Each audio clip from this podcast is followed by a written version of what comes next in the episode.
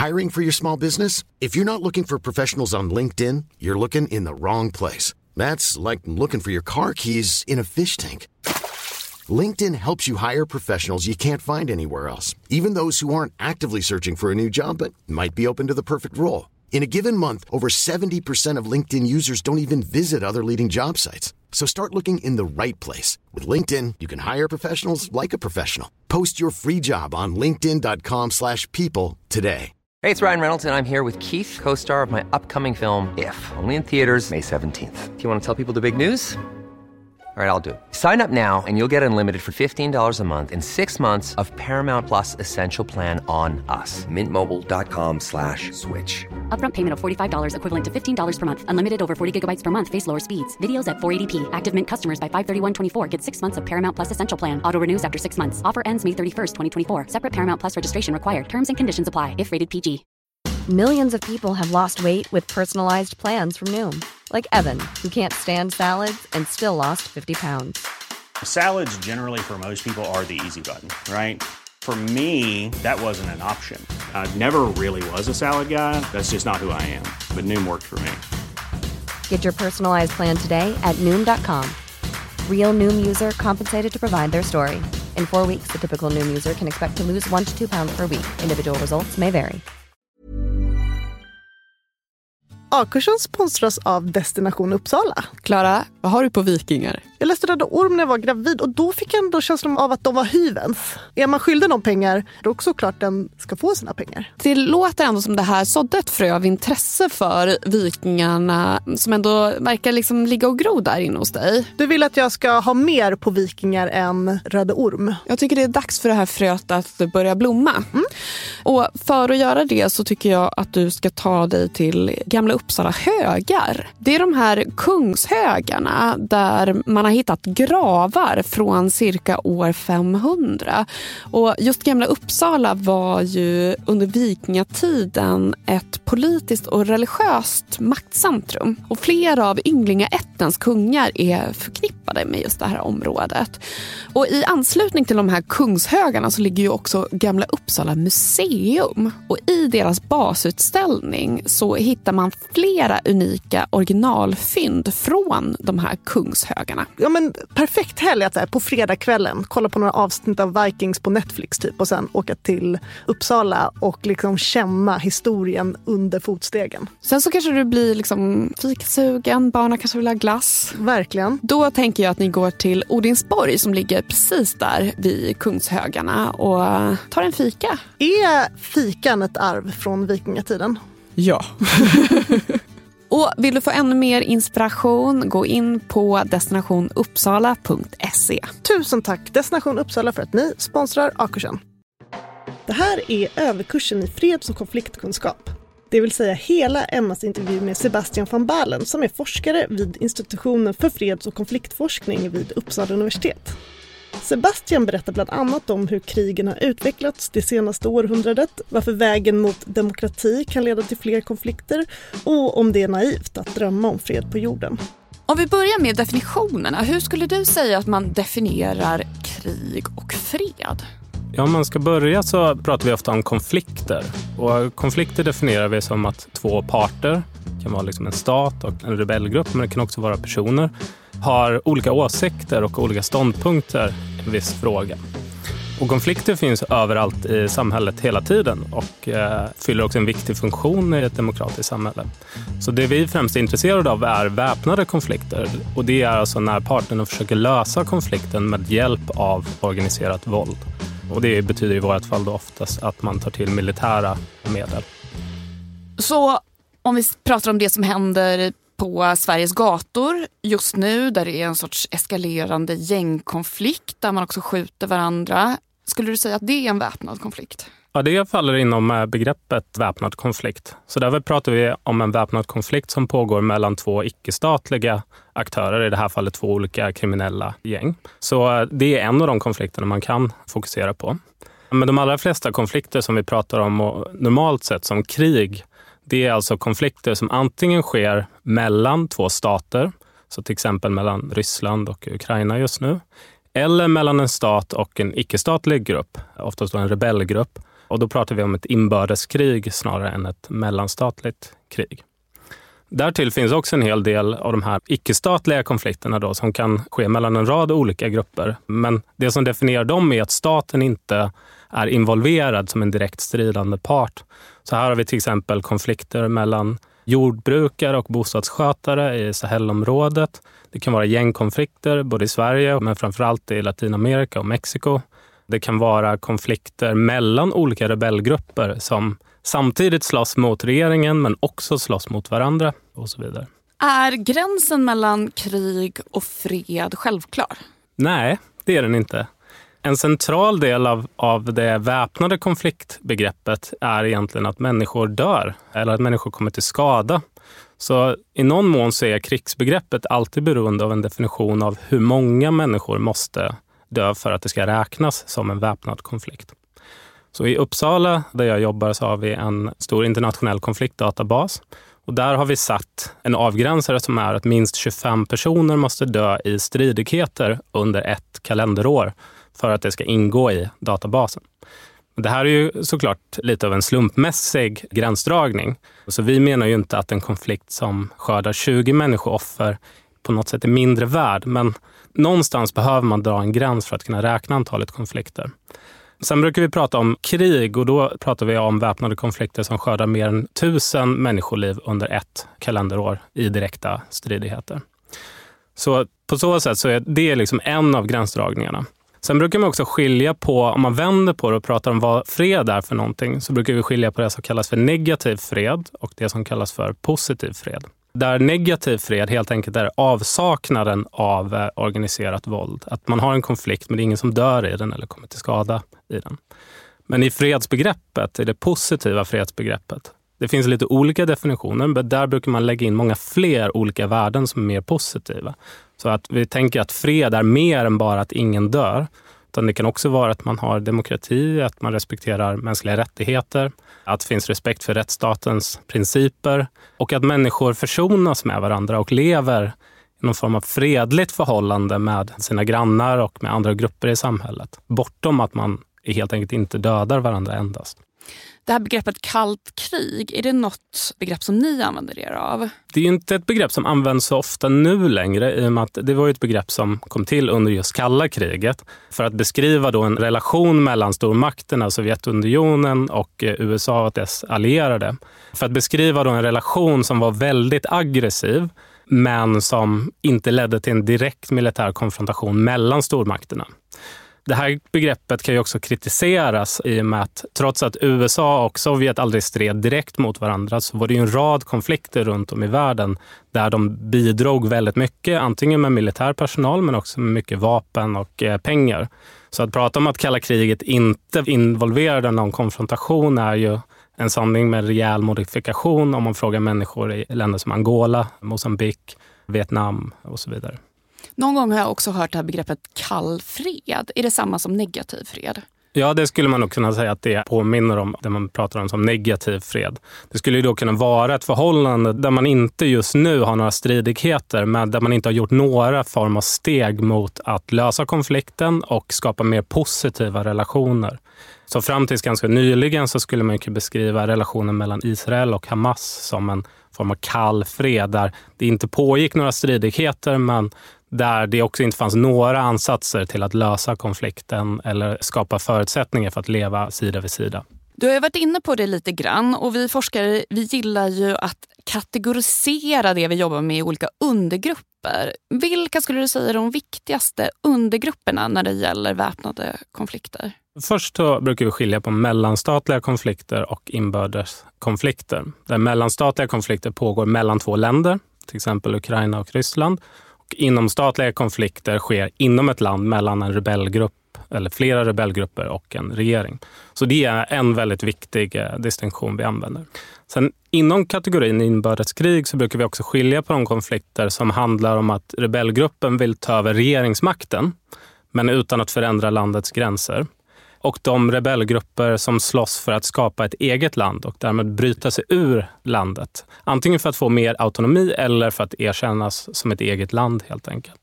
Så det är några av de viktigaste distinktionerna. Förr pratade man också om så kallade extrasystemiska konflikter.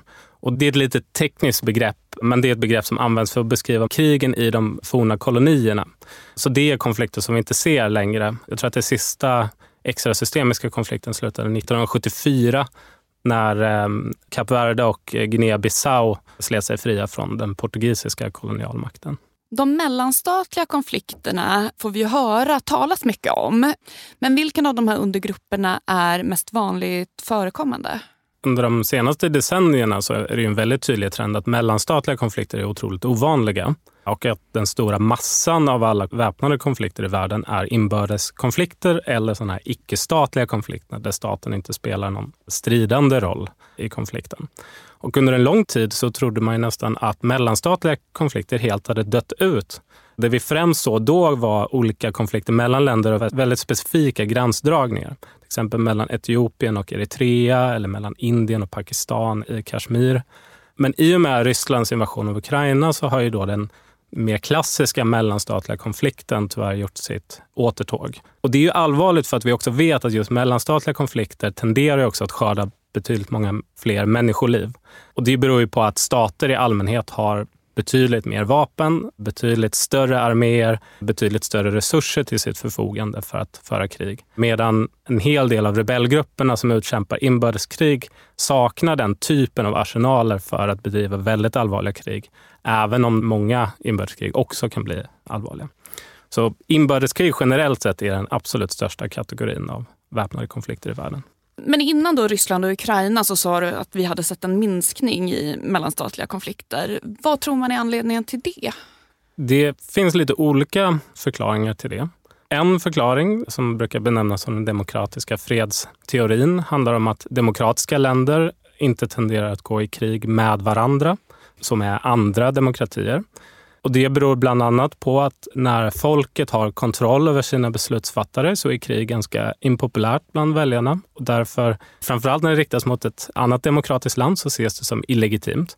Man har också teorin att demokratier har större erfarenhet av att lösa konflikter på fredlig väg och genom olika institutionella metoder och därför har lättare att ta ett steg tillbaka och inte använda militärmakt. Så det är en förklaringsmodell. En annan förklaringsmodell handlar om den amerikanska hegemoni eller att amerikanska supermakten garanterar en viss världsordning och att i den världsordningen så har det blivit allt mer oacceptabelt för länder att försöka ta territorium från andra länder med hjälp av vapenmakt. Och det är också någonting som har förändrats delvis med Rysslands invasion av Ukraina. Att den typen av regelrätta invasioner har varit otroligt ovanliga under de senaste decennierna. Ett av de få exemplen jag kan komma på var ju faktiskt den amerikanska invasionen av Irak 2003. Som då är ett tydligt brott mot folkrätten, precis som Rysslands invasion av, av Ukraina. Jag tänker att vi ska ta en liten historisk tidslinje och göra olika nedslag. Så får du kommentera hur de här händelserna har påverkat krig och konflikter över tid. Hur skulle du säga att atombomben påverkade krigets karaktär? Så atombomben har ju lyckligtvis bara använts två gånger, Hiroshima och Nagasaki under andra världskrigets slut. Och sen dess så byggde ju stormakterna upp stora kärnvapenarsenaler. Bland de som förespråkar kärnvapen på olika sätt så menar man ju att kärnvapen indirekt har bidragit till fred mellan stormakterna. Just för att en potentiell konflikt mellan stormakterna alla är medvetna om att det skulle leda till så otroligt förödande konsekvenser. Så att det går helt enkelt inte att vinna ett kärnvapenkrig och därför så avstår stormakterna från att gå ut i ett kärnvapenkrig.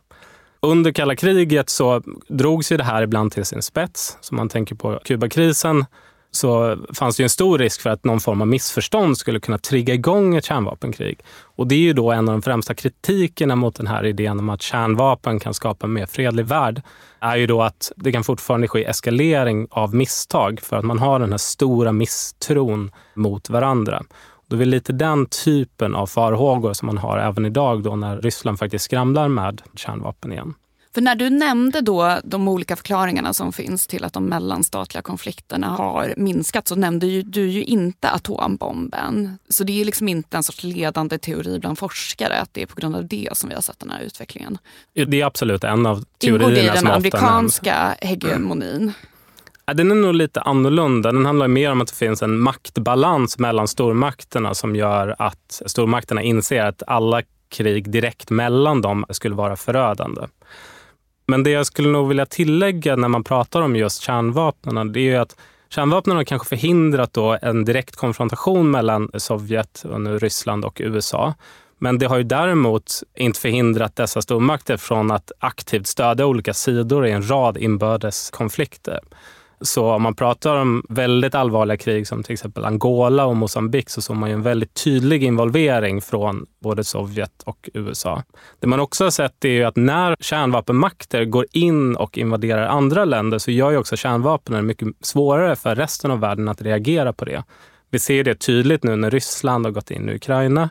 Men man har ju också sett det tidigare, till exempel när USA gick in i Vietnam eller när det var under Koreakriget. Vi pratade ju lite om hur krig och konflikter förändrats över tid. Skulle du säga att det här är också någonting som har skett? Att det är fler externa aktörer som är involverade på något sätt? Det har gått lite i vågor kan man säga. Så en dynamik som var väldigt vanlig under just kalla krigets värsta år var ju att olika inbördeskonflikter som kanske inte hade så mycket egentligen med stormaktsrivaliteten att göra, ofta fick den här typen av stöd utifrån. Så över tid så såg man att en rebellgrupp till exempel alltmer började identifiera sig som en kommunistisk rebellgrupp. För det var ett sätt för dem att säkerställa stöd från Sovjetunionen. Medan en annan rebellgrupp eller en regering skulle då framställa sig som det liberala eller västerländska alternativet som ett sätt att få stöd från USA. Så det var ju en typ av stormaktsinvolvering som man såg väldigt mycket under kalla kriget. Det vi har sett under det senaste decenniet är ju en tydlig ökning av det vi kallar för internationaliserade inbördeskrig igen. Och det är alltså inbördeskrig som till exempel sker i ett visst land, låt oss säga Syrien. Men det är många andra länder som är involverade på olika sätt. Antingen genom att skicka vapen eller att bidra direkt med trupper eller understöd på marken. Så några av de mest allvarliga inbördeskrigen som vi ser just nu har just den här väldigt internationella dynamiken. Pratar om konflikter så som i Syrien, men även eh, i Jemen, där Saudiarabien, Förenade Arabemiraten och Iran har varit involverade. Varför blir de här konflikterna mer internationaliserade? Ja, det beror på lite olika saker. Om man tittar på de stridande parterna i inbördeskonflikter så kan ju internationalisering för dem kan ju vara ett sätt att få tillgång till mer vapen, till mer pengar och till mer krigare. Men också till någon form av diplomatiskt eller politiskt stöd på den internationella arenan. Så de har ju ofta ganska starka incitament att vilja internationalisera konflikter. Sen funkar inte alltid den här internationaliseringen, men när vi har ett världsläge där det råder stor rivalitet mellan antingen stormakter eller regionala stormakter, då ökar ju risken för att de väljer då att aktivt gå in för att inte deras rivaler ska kunna flytta fram sina positioner.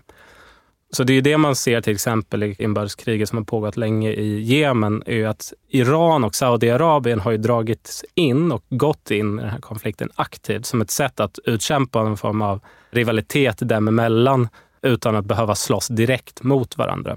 En annan faktor som också bidragit till den här internationaliseringen har ju varit den stora ökningen av så kallade jihadistiska väpnade konflikter under det senaste årtiondet. Just för att den typen av jihadistiska projekt har en transnationell dimension. Det är liksom inbyggt i deras ideologi. Och därför så ser man ju det ofta att de också försöker dra på aktörer från andra länder för att stärka sina positioner. Och det är inte nödvändigtvis andra stater som dras in, men här kan det vara till exempel diasporagrupper som kan vara viktiga som stödfunktioner för olika väpnade grupper. Då. Så ett tydligt exempel var Islamiska staten i Irak och Syrien som rekryterade även människor från hela världen som kom för att strida där. Så det skapar ju också då en transnationell dynamik till den typen av inbördeskrig. Jag tänker vi går tillbaka till andra världskriget och efter andra världskriget när Nato bildades. Varför bildades Nato? Nato, som jag förstår det, bildades ursprungligen som en politisk allians mellan de segrande västmakterna i andra världskriget. Framförallt då USA och västeuropeiska länder och även Kanada. Som ett sätt att balansera sin makt gentemot Sovjetunionen. För i slutet av andra världskriget så flyttade Sovjetunionen fram sina positioner i eh, östra Europa och genom halva Tyskland. Och det var någonting som allt mer oroade västmakterna. Och man insåg att tillsammans skulle man vara tillräckligt starka för att kunna stå emot det sovjetiska hotet, medan det var någonting man trodde att man inte skulle kunna klara på egen hand. Och det var någon eh, känd historisk person som beskrev Nato som ett sätt att, att hålla amerikanerna kvar och hålla européerna enade. Eh, och jag tror att det är en ganska bra beskrivning på Natos början. För att USA hade ju fram till andra världskriget en historia av att ibland isolera sig från omvärlden. Och sen kom både i första och andra världskriget så kom man ganska sent till stöd för de västeuropeiska länderna. Så Nato blev ju också ett sätt att hålla kvar USAs intresse i eh, den europeiska regionen. Skulle du säga att Nato har haft någon påverkan på förekomsten av väpnade konflikter i världen? Det är väldigt svårt att skilja på vad som skulle vara en eventuell effekt av Nato och vad som är en eventuell effekt av andra saker som har skett samtidigt parallellt med Nato. För vi har ju också bildandet av Europeiska unionen och uppkomsten av just kärnvapen som vi pratade om tidigare som sammanfaller med Natos bildande. Så vi kan ju se att mellanstatliga konflikter, framförallt mellan länder som ingår i Nato eller som ingår i EU, är, mer eller mindre inte förekommer sedan dess. Men det är svårt att härleda till huruvida det är Natos förtjänst eller om det är EUs förtjänst eller om det är andra faktorer som samspelar här. Men det går ju att konstatera att NATO-länder går ju inte i krig med varandra. Man ska inte glömma att fram till både första och andra världskriget så var ju krig mellan olika länder i Europa fortfarande väldigt vanligt förekommande. Och det har vi inte sett sedan EUs bildande och eh, Natos bildande. Hur skulle du säga att Berlinmurens fall och upplösningen av Sovjetunionen påverkade säkerhetspolitiken i världen? Man kan säga, säga två olika stora påverkan. Så det första var att en rad konflikter i världen luckrades upp och man fick någon form av gyllene läge att lösa en rad problem när Sovjet föll. Och det gav också en väldigt positiv anda i världen. Så den amerikanska statsvetaren Samuel Huntington pratade om att det här representerar historiens slut. Nu har vi nått målet och den liberala kapitalismen har vunnit kalla kriget och nu kommer liksom inte människans utveckling gå åt något annat håll längre. Så den här första decenniet efter Berlinmurens fall präglades ju just av en otrolig framtidsoptimism inom säkerhetskretsar. Ryssland skulle integreras med Europa, mellanstatliga konflikter skulle vara slut för evigt. Och den optimismen tog ju slut sen i slutet av 90-talet när vi började se brutala inbördeskonflikter, till exempel Västafrika och senare även på Balkan. Så det var ju en dynamik. Den andra dynamiken är ju att Sovjets sönderfall i sig skapade en rad mindre konflikter i forna Sovjetstater.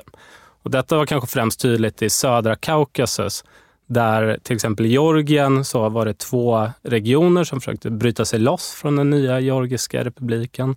Vi såg liknande dynamik på gränsområdet mellan Armenien och eh, Azerbajdzjan där en utbrytarregion känd som Nagorno-Karabach försökte bryta sig loss från Azerbajdzjan och eh, liknande dynamik i Moldavien där en utbrytarregion som heter Transnistrien försökte bryta sig loss.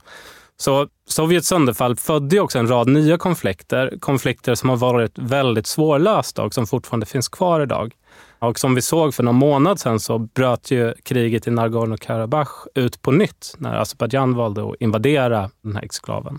En annan sån här händelse som brukar uppmärksammas som något som haft stor påverkan på de väpnade konflikterna i världen är ju arabiska våren 2011. Hur skulle du säga att den påverkade världsläget? Ja, jag, jag, minns ju fortfarande arabiska våren. Då var jag student vid Uppsala universitet, pluggade statsvetenskap och det fanns ju återigen den här optimismen då att nu faller de auktoritära regimerna i stora delar av Mellanöstern och Nordafrika. Så det fanns ju en väldigt så, framtidstro just då. Om man tittar i backspegeln nu så ser vi snarare arabiska våren som startskottet på en djup instabilitet i hela Mellanöstern och Nordafrikaområdet som har fött en rad väpnade konflikter som fortfarande pågår. Så det som skedde var ju att en rad auktoritära regimer kullkastades av folkliga protester från Egypten till Tunisien och så vidare. Men att i en del fall så gick det inte hela vägen och istället så övertogs ett väpnat motstånd övertog de fredliga protesterna. Så det är här vi ser uppstarten av inbördeskriget i Syrien. Det är här vi ser början på inbördeskriget i Libyen. Det är här vi ser början på inbördeskriget i Jemen. Och det här är ju konflikter som fortfarande pågår. Så att det vi ser i de här tre länderna till exempel, är att staten har blivit så svag att man kontrollerar väldigt få delar av sitt territorium.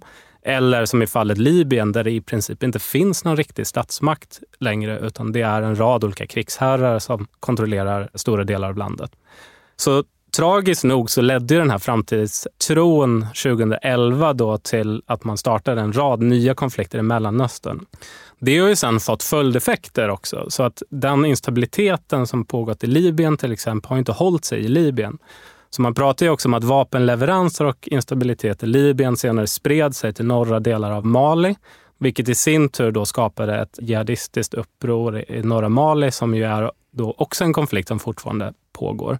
Och vi har sett liknande så kallade spillover effects från inbördeskriget i Syrien som ju påverkar politiken och säkerheten i alla grannländer. Skulle du säga att det var liksom oundvikligt att de här konflikterna skulle uppstå efter arabiska våren eller då efter Sovjetunionens upplösning? Är det liksom en naturlig reaktion på en sorts instabilitet eller liksom när gamla ledare störtas? Alltså å ena sidan, om man tar ett stort historiskt perspektiv så vet vi att när den stora strukturen förändras plötsligt så som att kalla kriget slutar och Sovjetunionen upplöses, då brukar det följas av någon form av instabilitet under en övergångsperiod. Så det var snarare den här positiva framtidsandan som var irrationell? Ja, det är ganska lätt att ryckas med i den typen av skeenden. Men eh, å andra sidan skulle vi säga att just arabiska våren, det var inte helt orimligt att tro att det skulle kunna gå. För det vi vet från forskning om till exempel icke-våldsmotstånd mot auktoritära regimer är att icke-våldsmotstånd ofta fungerar och tenderar att leda till både mer fredliga och demokratiska länder på sikt. Länge så trodde man ju att Tunisien var det enda kvarvarande positiva exemplet från arabiska våren där det inte utbröt en lång konflikt efteråt och där man faktiskt gjorde stora framsteg mot demokrati. Nu verkar det som att under de senaste åren så har även de framstegen rullats tillbaka och landet går i en allt mer auktoritär riktning igen.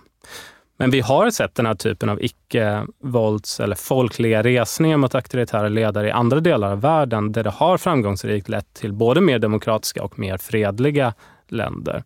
Så det är aldrig helt hugget i sten och det är många olika faktorer som samspelar. Hiring for your small business? If you're not looking for professionals on LinkedIn, you're looking in the wrong place. That's like looking for your car keys in a fish tank. LinkedIn helps you hire professionals you can't find anywhere else, even those who aren't actively searching for a new job but might be open to the perfect role. In a given month, over 70% of LinkedIn users don't even visit other leading job sites. So start looking in the right place. With LinkedIn, you can hire professionals like a professional. Post your free job on linkedin.com slash people today. Hey, it's Ryan Reynolds, and I'm here with Keith, co-star of my upcoming film, If, only in theaters May 17th. Do you want to tell people the big news? All right, I'll do it. Sign up now and you'll get unlimited for $15 a month in six months of Paramount Plus Essential Plan on us. Mintmobile.com slash switch. Upfront payment of $45 equivalent to $15 per month. Unlimited over 40 gigabytes per month. Face lower speeds. Videos at 480p. Active Mint customers by 531.24 get six months of Paramount Plus Essential Plan. Auto renews after six months. Offer ends May 31st, 2024. Separate Paramount Plus registration required. Terms and conditions apply if rated PG. Millions of people have lost weight with personalized plans from Noom, like Evan, who can't stand salads and still lost 50 pounds. Salads, generally, for most people, are the easy button, right? For me, that wasn't an option. I never really was a salad guy. That's just not who I am. But Noom worked for me. Get your personalized plan today at Noom.com. Real Noom user compensated to provide their story. In four weeks, the typical Noom user can expect to lose one to two pounds per week. Individual results may vary. A-kursen sponsras av Akademikernas a-kassa. Klara, jag tycker att det ser ut som du sitter där och är väldigt trygg. Och har inte jag varit trygg ända sedan du lärde känna mig? Jo, men det har du faktiskt nu när du säger det. Jag går liksom genom livet med någon form av grundtrygghet. Och det kanske är för att jag unnar mig att vara med i a-kassan. Men är inte det väldigt dyrt? Det är som en lunch. 130 kronor i månaden. Oh. Och då få denna trygghetsaura väldigt värt, ja. tycker jag. För att även om jag förlorar jobbet så står jag inte utan inkomst. I sånt fall skulle Akademikernas a-kassa betala 80% av min inkomst upp till 33 000 kronor i månaden. Och något som är så himla bra med just akademikernas a-kassa det är ju att även om man byter jobb så behöver man inte byta a-kassa för att det är ju utbildningen som räknas. Man har ju alltid sina HP-poäng i ryggen. Mm. Och även om man inte har sina HP-poäng i ryggen så får man ändå gå med om man har det som mål. Just det, man är välkommen om man studerar och har som mål att ta minst, vad sa du, HP-poäng? 180 HP-poäng. Ja men det är helt fel. HP räcker ju, för P till HP står ju för poäng. Högskolepoäng. Ja, så högskolepoäng, poäng har vi sagt. Hoppas du blir smartare än oss av dina högskolestudier och gå in på akademikernasakassa.se a-kursen. Och bli medlem idag. Tusen tack Akademikernas a-kassa. När ni forskar på den här typen av frågeställningar, hur försöker ni på ett vetenskapligt sätt ta reda på vilka såna här faktorer som antingen liksom banar väg för fred eller för eskalerande konflikter? Alltså en viktig del av vår ansats, eh, så som vi jobbar i Uppsala, det är att man använder någon form av samhällsvetenskaplig, nästan experimentell metod. Så det vi framförallt är intresserade av är att jämföra liknande kontexter, liknande länder, liknande krig för att få, på så sätt kunna se om en viss faktor påverkar utfallet i den här kontexten men inte i en annan kontext. Så vi pratar också ofta om variation mellan fall som någonting som är väldigt viktigt.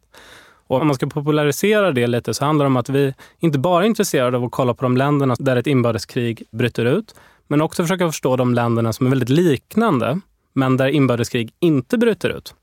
För att om vi ska hävda att en viss faktor, till exempel fattigdom, ökar risken för väpnade konflikter, då finns det väldigt många andra fattiga länder som inte har väpnade konflikter som vi då behöver förstå också. Så det är en central aspekt av vårt angreppssätt. En annan viktig aspekt av vårt angreppssätt är ju då att samla empirisk data och att analysera den på ett systematiskt sätt. Och med data här så menar vi information. Det kan vara både statistik, till exempel kring hur många människor som dödas i en viss konflikt eller hur många rebellgrupper som finns i en viss konflikt. Men det kan också vara mjukare kvalitativ data där man till exempel gör intervjuer med de som deltar i konflikter eller intervjuer med civila som lever i konfliktzoner och så vidare. Så det är ju då ett sätt för oss att inte bara teoretisera om krig utan också försöka förstå hur ser krigen faktiskt ut på marken? Och finns det några mönster i det vi ser som gör att vi kan bättre förstå de konflikter som pågår och bättre peka på vilka risker som kan leda till krig. Bättre peka på vilka lösningar som är mest sannolika att fungera för att förebygga att krig upprepas. Och är det några sådana här nyckelfaktorer som ni har identifierat som då ökar möjligheterna för att man ska få en bestående fred i ett land? Som med all vetenskap så är det alltid omtvistat. Och det finns väldigt många olika faktorer, både politiska, ekonomiska och sociala. En av de faktorerna som det har skrivits ganska mycket om är till exempel jämställdhet. Så det vi ser är att länder som har större jämställdhet mellan könen tenderar att vara mer fredliga. Både gentemot andra länder men också internt. Och det är även om vi tar hänsyn till att mer jämställda länder tenderar också att vara rikare, mer demokratiska. Men även om vi tar hänsyn till det så kan vi se att jämställdhet faktiskt har en positiv påverkan på fred. Sen vet vi inte riktigt varför det är så än. En annan faktor som ofta nämns är, som vi pratade om tidigare, är ju då demokrati. Så här, vi vet även att välfungerande demokratiska stater tenderar att inte gå i krig med andra demokratier. Men de tenderar också att vara mer fredliga internt och inte uppleva inbördeskrig. Och här brukar man prata om att förhållandet har en U-form, det vill säga att starka demokratier är mer fredliga, men även väldigt auktoritära stater är mer fredliga för att de mer effektivt kan slå ner alla former av uppror. Och att risken för väpnade konflikter är som allra störst i mitten och framförallt då i transitionen från auktoritär regim till demokrati. Så det är ju tyvärr lite av ett dilemma att man vet att demokrati i sig är bra för freden, men att nå dit kan vara en väldigt konfliktfylld och ibland våldsam process. En tredje faktor som jag kan peka på som uppmärksammades i och med att Europeiska unionen fick Nobelpriset för några år sedan, det är att när man pratar om ekonomisk interdependens, det vill säga att stater handlar väldigt intensivt med varandra, också föder då mer fredliga relationer mellan länderna. Och det är ju helt enkelt så enkelt att krig är dåligt för business. Så att om vi handlar väldigt mycket med Tyskland och Tyskland handlar väldigt mycket med oss så skulle det vara så kostsamt för oss att gå i krig mot varandra. Medan vi samtidigt tjänar väldigt mycket på att ha goda relationer med varandra.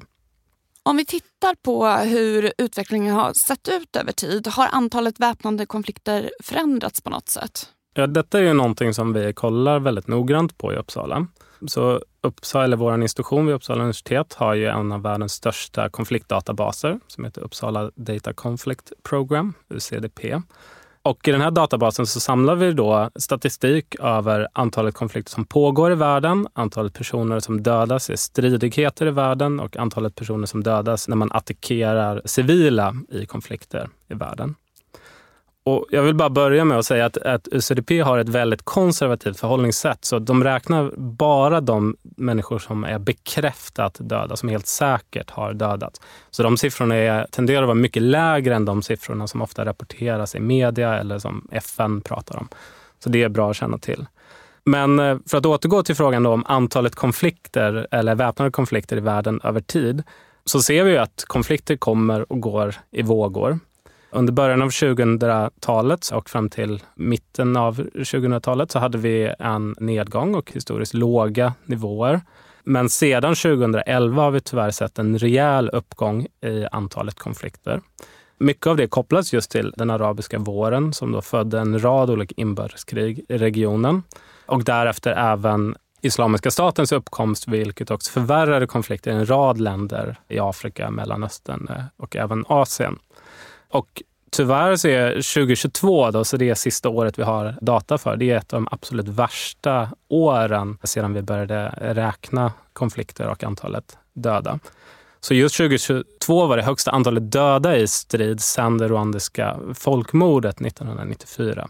Så vi ser en väldigt tydlig uppgång. Uppgången 2022 berodde främst på ett fåtal konflikter.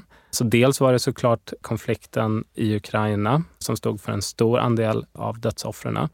Men det var också en konflikt som får väldigt lite fokus i svensk media och det var inbördeskriget i norra Etiopien mellan etiopiska regeringen och det som kallas för Tigres befrielsefront. Det var faktiskt det allvarligaste kriget i världen 2022 och eh, enligt vissa uppskattningar från FN så kan uppemot en miljon människor ha dödats i det här kriget.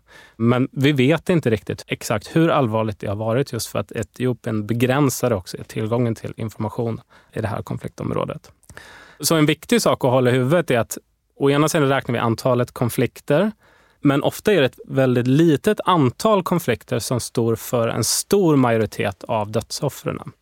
Så under det senaste decenniet så har vi konflikter som Syrien, som Afghanistan, som Ukraina som Etiopien och Jemen som har stått för väldigt många av de som har dött. Medan de absolut vanligaste inbördeskonflikterna är ganska små och eh, det händer helt enkelt inte så det är jättemycket. Så den här statistiken går inte alltid hand i hand, men 2022 så gjorde den det? Ja, antalet konflikter och antalet personer som dör behöver inte nödvändigtvis gå hand i hand. Det man ser att det ofta är tre, fyra konflikter som står för en jättestor andel av antalet döda. Så om man pratar om huruvida världen blir mer fredlig eller inte så är det, det är två olika sätt att kolla på det på. Antingen hur många konflikter pågår, eller väpnade konflikter pågår, eller hur många människor är det som dör. Och i slutändan så tänker vi väl att det som är allvarligt med väpnade konflikter är ju att människor dör, att hem förstörs, att människor tvångsförflyttas eller tvingas fly. Alltså det är, intensiteten är ju väldigt avgörande för hur stort problemet med väpnade konflikter är. Det här med väpnade konflikter, är det någonting som man bara måste acceptera att det händer ibland? Kanske i övergången mellan liksom auktoritärt styre till demokrati? Eller är det någonting som man kan göra? Alltså fredsbevarande arbete, vad har det för påverkan på antalet konflikter i världen eller antalet dödsfall? Jag tycker naturligtvis inte att det är någonting vi behöver acceptera. Och hela fredsforskningen går ju ut på idén om att det finns saker vi kan göra men för att ta reda på vad vi kan göra så behöver vi forska på det helt enkelt. Vi behöver evidens för vad som fungerar och vad som fungerar mindre bra. Så fredsbevarande insatser, oftast under FN-flagg, men kan även ske under olika regionala organisationers flagg. Det är ett av de verktygen som vi vet fungerar bäst. Vi har inte så mycket forskning på just om det fungerar förebyggande. för att det tenderar att det inte skickas förebyggande FN-insatser. Men däremot så eh, går ju FN-insatser ofta in och stödjer fredsprocesser och hjälper de stridande parterna att både sluta fredsavtal men sen bevaka vapenstilleståndet, demobiliseringsprocesserna och säkrar freden på ett sätt. Och det har gjorts väldigt mycket forskning om just FN-fredsinterventioner och det man ser är att de har en väldigt tydlig fredsbyggande effekt i så mån att konflikterna är mindre sannolika att upprepas. Färre personer dör framöver efter att FN-trupperna kommer fram och eh, ibland kan även leda till andra positiva konsekvenser i termer av mänskliga rättigheter och demokratiska framsteg. Hur har arbetet med fredsbevarande insatser förändrats över tid? Är det så att i och med att det blir mer krig så har man också ett liksom, ökande fredsarbete? De går inte nödvändigtvis hand i hand. Alltså, så en utmaning med FNs fredsbevarande insatser är att de måste godkännas av säkerhetsrådet i FN. Och det betyder ju då att vissa av stormakterna i FNs säkerhetsråd kan ju också blockera FN-insatser. Det vi har sett över tid är att det finns lite olika typer av FN-insatser. Många av de tidiga FN-fredsbevarande insatserna var så kallade monitoring missions. Det betyder att de var främst där i, eh, i termer av observatörsstatus. Det här handlar om att helt enkelt vara där och bevaka och kunna rapportera om att kolla här, nu rebellerna har inte riktigt accepterat vapenvilan. De håller fortfarande på att mobilisera sig. Eller här har regeringen ansamlat en massa tanks för att kanske invadera rebellernas territorium igen. Men de bar inga vapen utan de var där i mer civil egenskap. Därefter har man fredsbevarande trupper som går in militärt. Och de har inte en roll i att strida i konflikten, men de har rätt att använda våld för att skydda mandatet och för att skydda en viss pågående fredsprocess. Och här är tanken att de ska verka avskräckande. Att som rebellgrupp eller regeringsarmé inte vågar attackera för att då är man rädd för att FN-trupperna ska intervenera. Och det man har sett slutgiltigt, det man har sett under senare år, är ju också då en utveckling mot väldigt komplexa multidimensionella FN-insatser som då involverar både militära och civila komponenter. De kanske involverar en komponent där man ska träna polisstyrkor i landet man agerar i. Och ibland involverar de också en komponent som gör att FN-soldaten har rätt att aktivt bruka våld för att skapa fred. Så att det är en form av offensiv FN-insats. Ett exempel på en sådan har varit Minusma-insatsen i Mali där man har haft ett mandat att bekämpa väpnade grupper som hotar fredsprocessen mellan maliska regeringen och Tuareg-rebellerna. Så det är en lite annorlunda karaktär på den typen av missioner som har den väldigt aktiva rollen att man faktiskt får bruka våld för andra ändamål än bara bevaka fredsavtalet i sig. Varför har den förändringen skett? Då? Är det för att man har evidens för att det är effektivt? Eller? Det finns inte så många sådana missioner så det är väldigt svårt att avgöra hur effektiva de faktiskt är. Kritikerna menar ju att den här typen av FN-interventioner är farliga för att de hotar synen på FN som en neutral part i konflikten och att man även då riskerar att eh, FN blir en aktivt stridande part i konflikten och därmed också ett mål för olika väpnade grupper.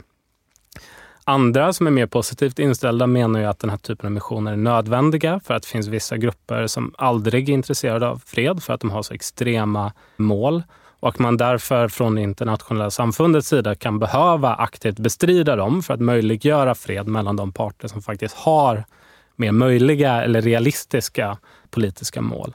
Så det finns två sidor kan man säga i hur man ser på den typen av eh, interventioner. Det faktum att många FN-missioner idag har mer multidimensionella karaktär, att de har fler olika komponenter, det beror ju på att vissa konflikter kan vara otroligt komplexa och att man därför behöver fler kompetenser än vanliga soldater som patrullerar. Och det kan vara både civila och militära komponenter. Då. Vems ansvar skulle du säga att det är att arbeta för fred i världen?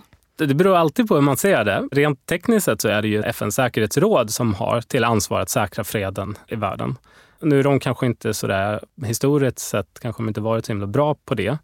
Så för mig så handlar det om att alla egentligen har ett ansvar att verka för fred i världen. Oavsett om det handlar om fred i vårt lokala bostadsområde eller om det handlar om fred mellan länder i närområdet eller världsfred mer generellt. Men det är klart att de starkare länderna i världen har ju ett större ansvar på så sätt att de har större möjlighet att faktiskt påverka vad som sker. Stormakterna har ju generellt sett varit både starkt pådrivande till olika inbördeskrig men de har ju också visat att de ibland har möjlighet att avsluta inbördeskrig genom att antingen strypa tillförseln av vapen som de skickar eller använda sig av sanktioner eller ibland till exempel gå in militärt och bekämpa en av parterna i konflikten. De här liksom traditionella världspoliserna som USA till exempel verkar inte vara riktigt lika intresserade längre av att ta ansvar för att skapa fred i världen. Stämmer den bilden? Den verkar ju stämma delvis. Vi ser i alla fall en sån tendens i USA att USA och delar av den amerikanska politiska eliten har en tendens att vilja isolera landet och som Trump brukar prata om, America first. USA ska inte längre agera världspolis. USA ska inte längre aktivt delta i olika konflikter eller skicka vapen eller bry sig om vad som händer i resten av världen. Och alltså, den amerikanska rollen i världen har ju aldrig varit okontroversiell. Så det finns ju många länder och många människor som kan tycka att det är bra att USA drar sig tillbaka. Men det som är risken är att vi kanske inte riktigt har ett annat system för att ersätta det. Och därmed är risken att det skapar mycket instabilitet i en övergångsperiod om det visar sig att USA ska dra sig tillbaka. En annan risk är ju att så som USA agerar just nu är att de skickar lite olika signaler. Å ena sidan skickar de signaler att de inte ska bry sig och ibland skickar de signaler om att de kommer att bry sig väldigt mycket. Och då riskerar man ju att skapa en situation där man får större konfrontationer av misstag. Så en oroshärd är ju till exempel i Taiwan där USA under en lång tid har sagt sig garantera Taiwans säkerhet mot hotet av en kinesisk invasion. Men om Kina börjar tvivla på att USA verkligen skulle komma till undsättning, då ökar ju det risken för att Kina skulle kunna tänka sig att göra ett försök så småningom. Så på så sätt så skapar det en stor instabilitet oavsett om man tycker att det är rätt eller fel att USA agerar världspolis eller garanterar olika territoriers självständighet. Hur nära skulle du säga att vi är ett tredje världskrig?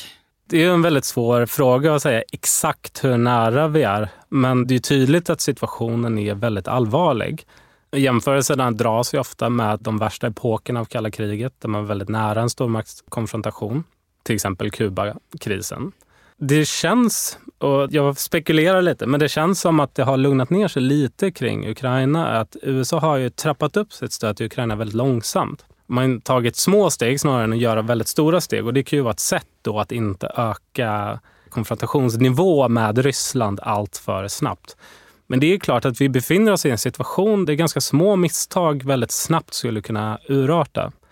Jag har ju svårt att tro till exempel att Ryssland aktivt skulle vilja förklara krig mot ett NATO-land i Europa. Men vi har ju sett flera incidenter där man av misstag skjutit missiler mot Pols territorium eller mot rumänskt territorium där man har haft flygningar väldigt nära NATO-flyg och så vidare. Och den typen av situationer skulle ju väldigt lätt kunna eskalera trots att ingen av parterna är intresserad av den typen av militär stormaktskonfrontation. Så på så sätt så lever vi i en värld där små misstag kan få otroligt stora konsekvenser. Så om man pratar om risken för tredje världskrig på det sättet så är ju risken väldigt hög nu helt enkelt. Sverige har ju lyckats undvika två världskrig tidigare. Men om vi nu går med i Nato, innebär det då att vi kommer vara en del av det här eventuellt tredje världskriget? Det borde det rimligtvis innebära. Så en av Natos grundbultar är ju det så kallade artikel 5 som innebär att en attack på ett medlemsland är en attack mot alla medlemsländer och att medlemsländerna då förbinder sig att på något sätt komma till undsättning för det land som attackeras. Så det betyder ju att Sverige då förbinder sig att om Ryssland skulle attackera till exempel Polen eller baltländerna så har vi förbundit oss att komma till deras undsättning, vilket betyder att vi dras in i kriget på ett eller annat sätt. Och det är ju exakt det man är ute efter genom att gå med i Nato. För det vi vill är ju att om Sverige skulle attackeras så skulle andra NATO-länder då komma till våran undsättning. Så det är liksom inbyggt i att gå med i Nato är ju att man då faktiskt dras med i den typen av konflikter ifall det mot förmodan skulle bryta ut. Du har ju pratat nu om en mängd olika konflikter och jag måste tyvärr erkänna att jag knappt hört talas om vissa av de här. Däremot så har det ju varit extremt mycket på nyheterna om Rysslands anfallskrig i Ukraina och Israel-Palestina-konflikten. Varför pratar vi så mycket om vissa konflikter här i Sverige men inte andra? Trots att de kanske orsakar fler dödsfall. Jag tror att det i stor mån beror på nyhetslogiken. Vi ser ju att konflikter som har större nyhetsvärde i Sverige får ju också mer uppmärksamhet. Och nyhetsvärdet påverkas ju av olika saker. En viktig faktor är närhet. Så länder som ligger närmare Sverige tenderar att få mer uppmärksamhet. Ukraina är ett land som ligger ganska nära Sverige och som direkt påverkar vår säkerhetspolitik. Så det är klart att allmänintresset för det upplevs som större. Jag tror även att en, en sån igenkänningsfaktor är en annan sak som påverkar. Så om allmänheten i Sverige upplever att det här är någonting som skulle kunna hända oss, då blir man också mer engagerad i frågan och mer intresserad. Och sen även historiskt engagemang spelar en stor roll. Så just Israel-Palestina-konflikten är ju en konflikt som har engagerat många generationer av svenskar och nu även en stor del av eh, diasporan från framförallt Palestina. Så det är klart att det skapar ju ett nyhetsvärde som gör att många människor brinner för den här konflikten. En annan sak som jag tror också är drivande i just eh, Ryssland-Ukraina-konflikten är att det är en relativt unik konflikt eh, som vi inte har sett på ganska lång tid. Så, som jag pratade om tidigare så är ju regelrätta anfallskrig mot ett annat land för att erövra territorium har ju varit väldigt ovanliga. Och just att det är ovanligt gör ju också att nyhetsvärdet eh, ökar. Men det här sker då på bekostnad av att en rad andra allvarliga konflikter i världen inte rapporteras om överhuvudtaget. Och det är ju där vikten av att för oss att samla in systematisk statistik från hela världen kommer in. För att då kan vi också belägga de här mönstren så att inte det är endast de konflikterna som får mest uppmärksamhet som dokumenteras bäst. Jag tänker att vi ska blicka lite framåt. Och du nämnde ju just det här med misstag som en risk för eh, framtida krig. En annan sån här aspekt som ofta lyfts som någonting som kan innebära fler krig och konflikter i framtiden, det är ju klimatförändringar. Hur ser du på det? Det kanske man redan kan se? Ja, det här är ju ett forskningsområde som man har forskat väldigt mycket på under de senaste tio åren. Bland annat har jag flera kollegor som pratar om det här. Och om man ska summera den forskningen kortfattat så kan man ju säga att det är svårt att säga att det finns ett direkt samband där till exempel klimatet blir varmare så börjar folk slåss på grund av att det blir varmare. Men det man ofta pratar om är att klimatförändringarna riskerar att funka som en förstärkare. Som antingen förvärrar de faktorer som orsakar konflikter eller som förvärrar konflikternas dynamik.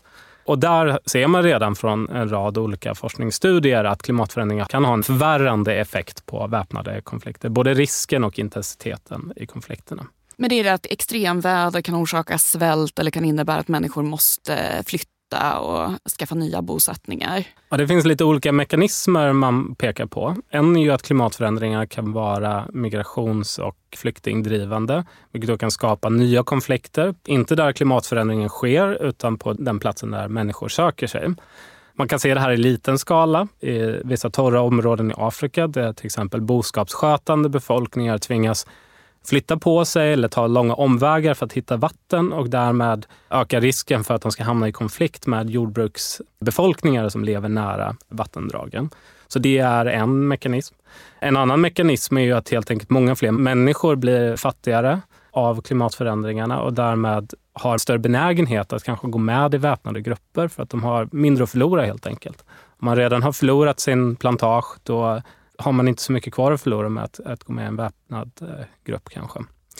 Men det den här forskningen ofta pekar på också är att klimatförändringarna behöver inte leda till konflikter, behöver inte leda till eh, väpnade konflikter, utan det kan också leda till ett fördjupat samarbete. Och det här sker både på lokal och på väldigt internationell nivå. Så en sak som det har forskats en del på det är så kallade transnationella vattendrag eller floder.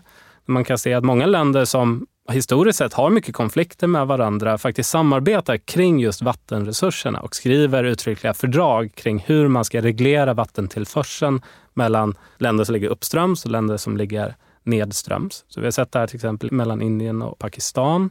Det har varit mycket prat om konflikt kring renässansdammen som byggs i Etiopien och som reglerar Nilens vattentillförsel till Egypten.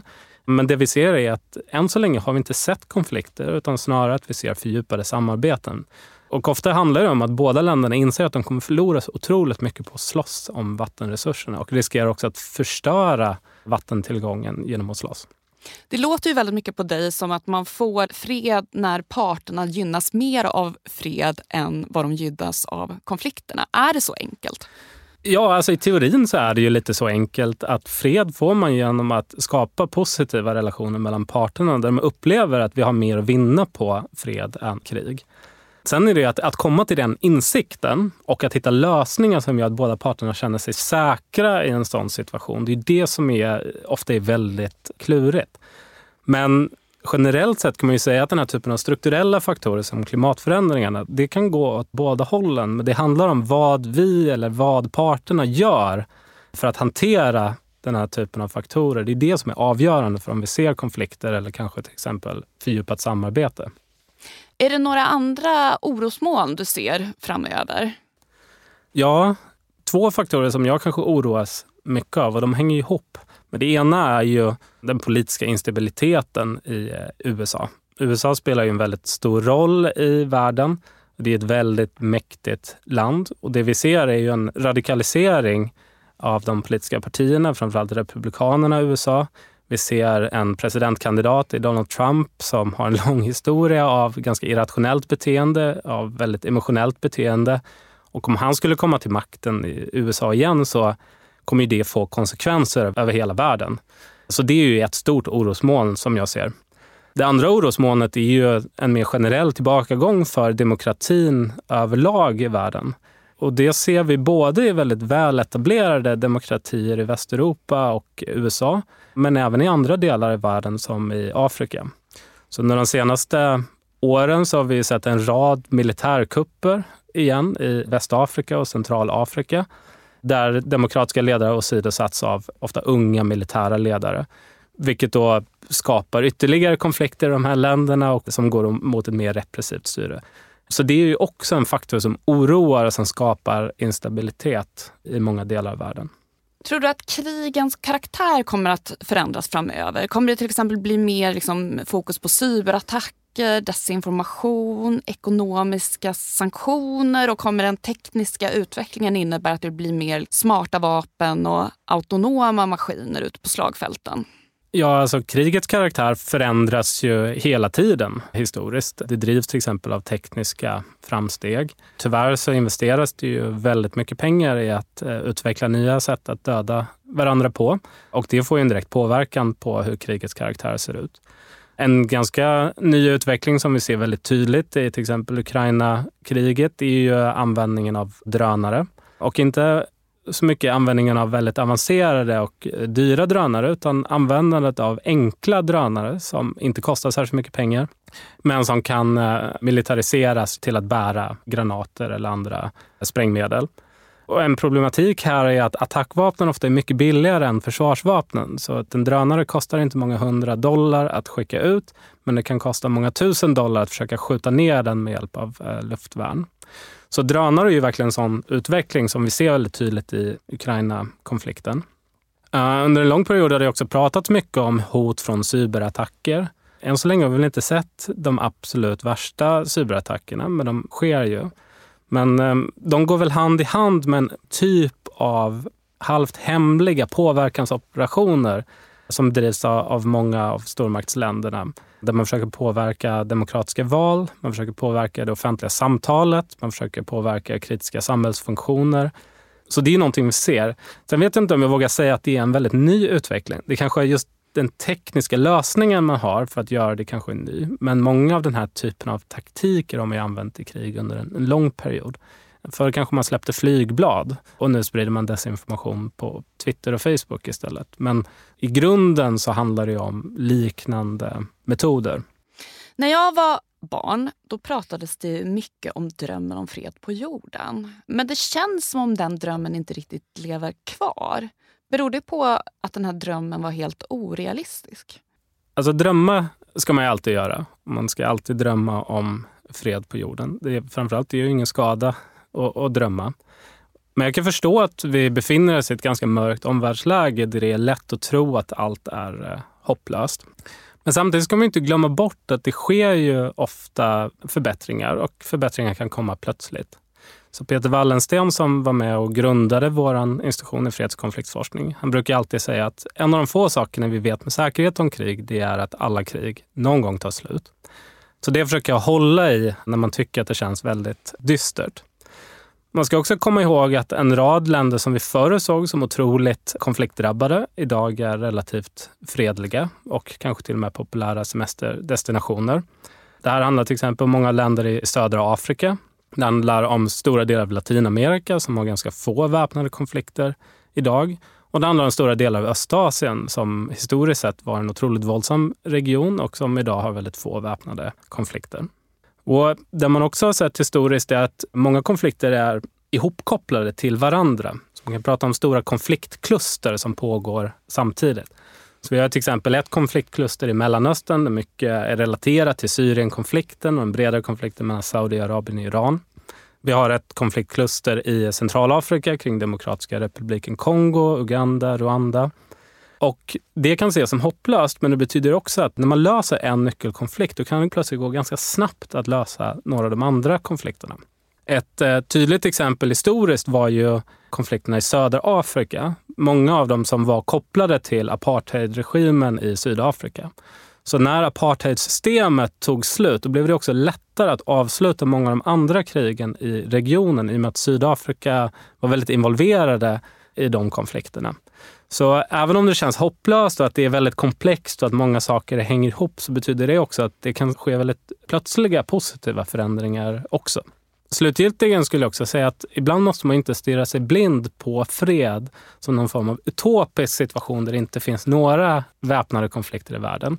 Utan ibland så eh, kan man fokusera mer på att minska intensiteten. Så det är klart att om vi minskar antalet människor som dör i Syrien till hälften så sparar vi otroligt många människoliv. Om vi riktar insatser på att se till att de som lever nära konfliktzoner ändå kan leva i någorlunda säkerhet och ha mat på bordet, då kanske vi har hjälpt några människor. Och ibland kan det räcka kanske att få till ett vapenstillestånd som gör att det inte aktivt pågår några stridigheter. Och så kanske man får vänta i 10-20 år innan man faktiskt lyckas lösa konflikten helt.